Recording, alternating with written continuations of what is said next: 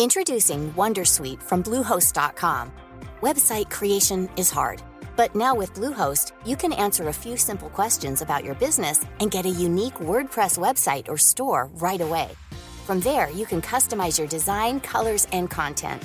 And Bluehost automatically helps you get found in search engines like Google and Bing.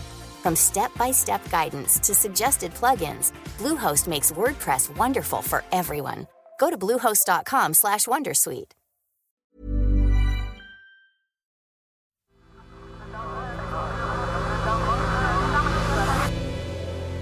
The Sense Maker. every second of my of my day. I can't like stop thinking about Mariupol uh, just in general because the scale of horror and suffering happening in the, in the city is just unimaginable. It's inconceivable, absolutely inconceivable, and I can't stop thinking about it. And the fact that my cousin is in the center of it, I mean, it's crazy. I don't like.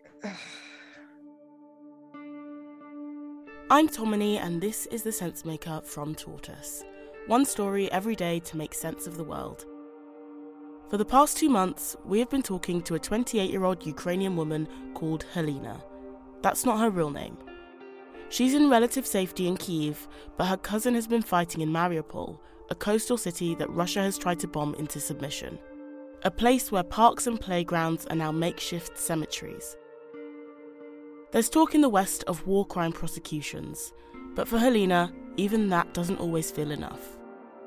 There is two sides, uh, two wolves inside of me. So one wolf is kind of like doesn't really care about all of this, you know, uh, European bureaucracy, and really think that the best uh, retribution would be delivered on the field of battle and uh, but you know but also uh, there is another part of me who is like which is like rational and uh, a much better person. Last week russia claimed victory in mariupol a liberation without mercy. But the city isn't entirely under russian control. Deep in the catacombs of the azovstal steel plants a maze of tunnels and underground bunkers are women and children kids who say they want to go home and see the sun.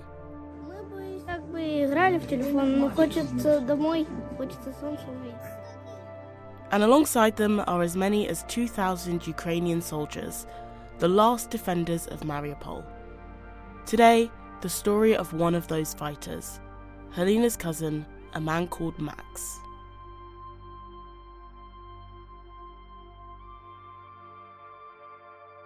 He used to be like a guy who doesn't really want to like doesn't really know what he wants to be. So uh, he's went through a couple of like uh, universities. He went to one university he got kicked out. He went to another university he got kicked out. Uh, so then he went to join the army. Max is 26 years old. Helena spent a lot of time with him when they were growing up. Less now they're adults but she can still give a pretty good account of his character. He's a very good guy. He's kind. He's compassionate. He's like he's funny, you know. But he's he's not been like he's he's had some trouble finding out what he wants in life. Max's mother, Helena's aunt, was pretty happy when he joined the army. She was a little worried though. She saw the fighting that was happening against separatist groups in eastern Ukraine even before Russia's full scale invasion and didn't want Max to be dragged into the conflict. You know, the bitter irony is that he, in the end, he just ended up in like the hottest place uh, in the whole war, like in the epicenter of it all.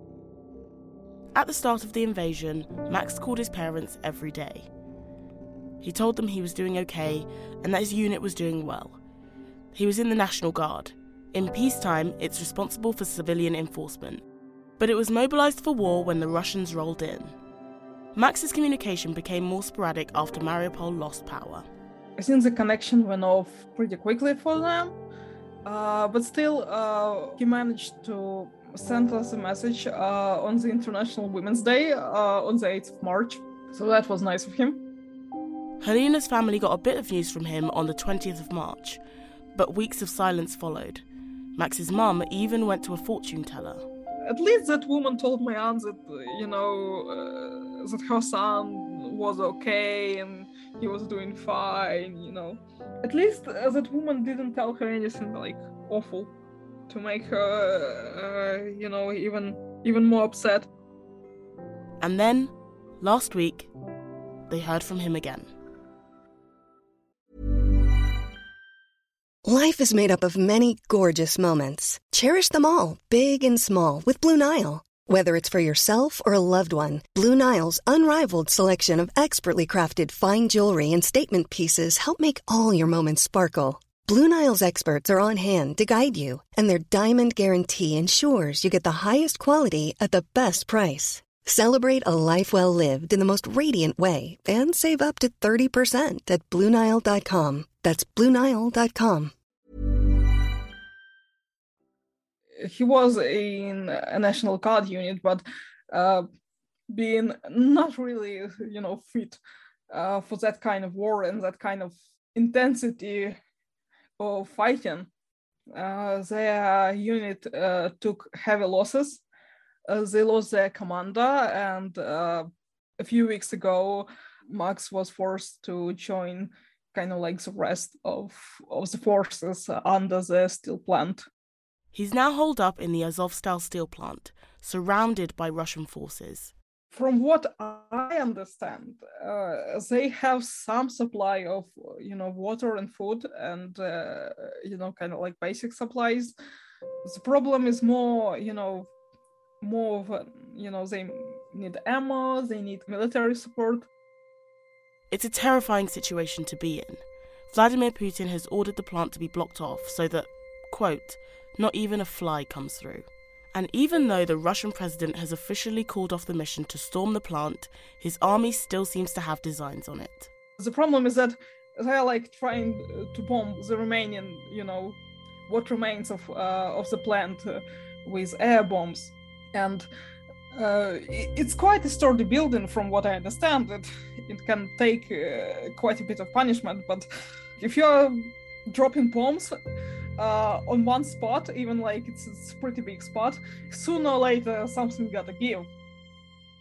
But despite the danger, Max, even if he could, isn't going anywhere. That's what he told his mother. During one of his last calls, uh, she asked him would he be willing to you know to leave the city if if there was such an opportunity for him but he basically said he, that he's there to the end it's difficult to see what the end looks like for mariupol. Tens of thousands of ukrainians are feared dead there. Plenty more are barely alive short of food water and hope. And the city's last defenders are trapped underground many wounded. Max's family like so many others, are left helpless. To see him, uh, you know, kind of like almost kind of complete completely uh, you know you know completely accidentally become the nation's hero is very strange but and so we are all very proud but also i would rather not have had him in this situation. And i like like i just i i don't see i can't believe that he's in there and i i just don't want him to die you know? He's he's even younger than me.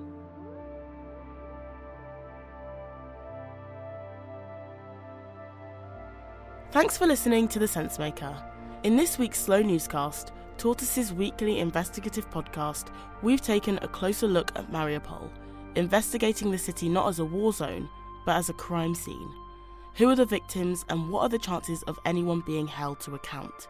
To listen to the podcast, just click on the link in the episode description. Today's story was written by Xavier Greenwood and mixed by Imi Harper.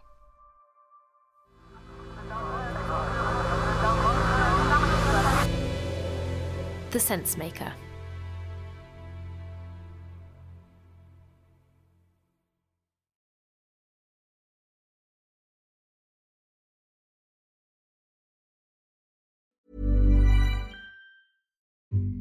What comes to mind when you think of Amber Heard? A liar? A survivor? A narcissist? The trial of Depp v. Heard was a global phenomenon, but I want to know was it a fair fight? I'm Alexi Mostrous, the host of Sweet Bobby and Hoaxed. In my new podcast, I'm investigating whether Amber Heard was the victim of an organised trolling campaign. Just search for Who Trolled Amber wherever you get your podcasts.